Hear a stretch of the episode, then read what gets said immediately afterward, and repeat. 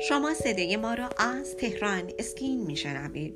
به نام خالق زیبایی سلام و درود خدمت شما عزیزان. سپیده مهران هستم. با یک صدای رادیویی دیگه مهمان شما عزیزانم. در ارتباط با روش کاشت پیوند مو با شما عزیزان صحبت خواهم کرد. در این صدای رادیویی یکی از روش های پیوند مو رو برای شما توضیح خواهم داد. پیشنهاد می‌کنم تا پایان صدای رادیو با ما همراه باشید.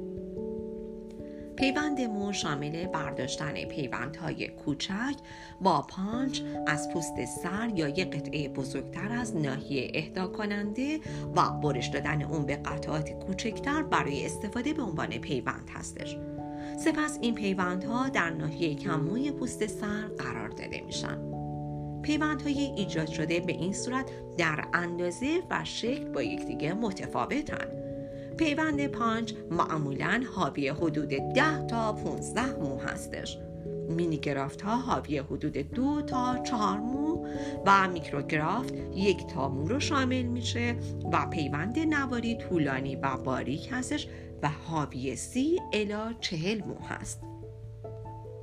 به طور کلی برای رسیدن به نتیجه رضایت بخش ممکنه که چند جلسه جراحی مورد نیاز باشه. و معمولا توصیه میشه که چندین ماه فاصله برای زمان بهبودی بین هر دو جلسه باید باشه.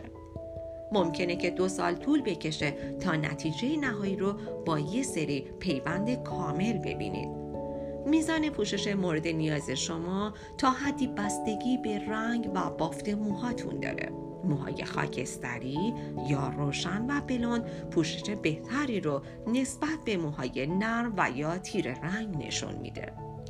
تعداد پیوندهای انجام شده در جلسه اول در هر فرد متفاوته. اما میانگین اون حدود 50 تا هستش. برای مینیگرافی یا میکروکرافت این تعداد می‌تونه تا 700 پیوند در هر جلسه باشه. درست. قبل از جراحی موهای ناحیه اهدا کننده کوتاه میشه تا graft ها به راحتی قابل دسترسی و برداشت باشن. با ما همراه باشید. در بخش دوم صدای رادیو تهران اسکین در ارتباط با پیوند مو به روش پانچ یا FIT برای شما عزیزان توضیحات مختصری را خواهم داد.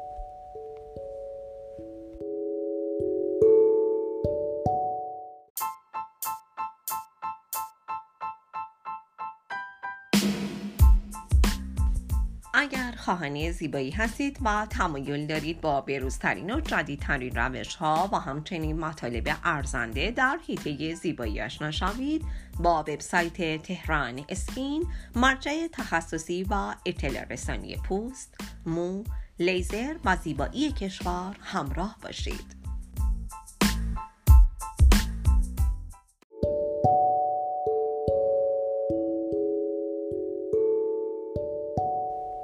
شما عزیزان با بخش دوم صدای رادیو تهران اسکین همراه هستید. همونطور که در بخش اول گفتم در اینجا می‌خوام در رابطه با پیوند مو به روش پانچ یا FIT با شما عزیزان کمی صحبت کنم. برای کاشت مو به روش پانچ پزشک شما ممکنه که از یک ابزار ویژه که لوله مانند هست ساخته شده از فولاد کربن استفاده بکنه. که پیوندهای گرد رو از سایت اهدا کننده خارج می‌کنه و در سایت دریافت کننده قرار میده. معمولا شامل خط موی پیشانی میشه این بخش. برای انواع گرافت های دیگه پزشک شما از یک نیشتر یا یک نوع چاقوی جراحی سکالپ برای حذف بخش های کوچیک پوست که مودار هستن استفاده می‌کنه. که به بخش های کوچیک تقسیم میشه و در حفره های کوچیک یا شکاف های داخل پوست سر پیوند میشه. هنگامی که پیوند انجام میشه پزشک شما به طور مداوم می‌تونه مقادیر کمی از محلول سالین رو به پوست سر تزریق بکنه تا بتونه قدرت مناسب پوست رو حفظ بکنه. سوراخ‌های سایت اهدا کننده ممکنه که با بخیه بسته بشن. برای پیوند پانچ ممکنه که تنها یه بخیه کافی باشه. برای انواع graft های دیگه یه جای بخیه خطی باقی خواهد موند. بخیه ها معمولا با موهای اطراف پنهان میشن.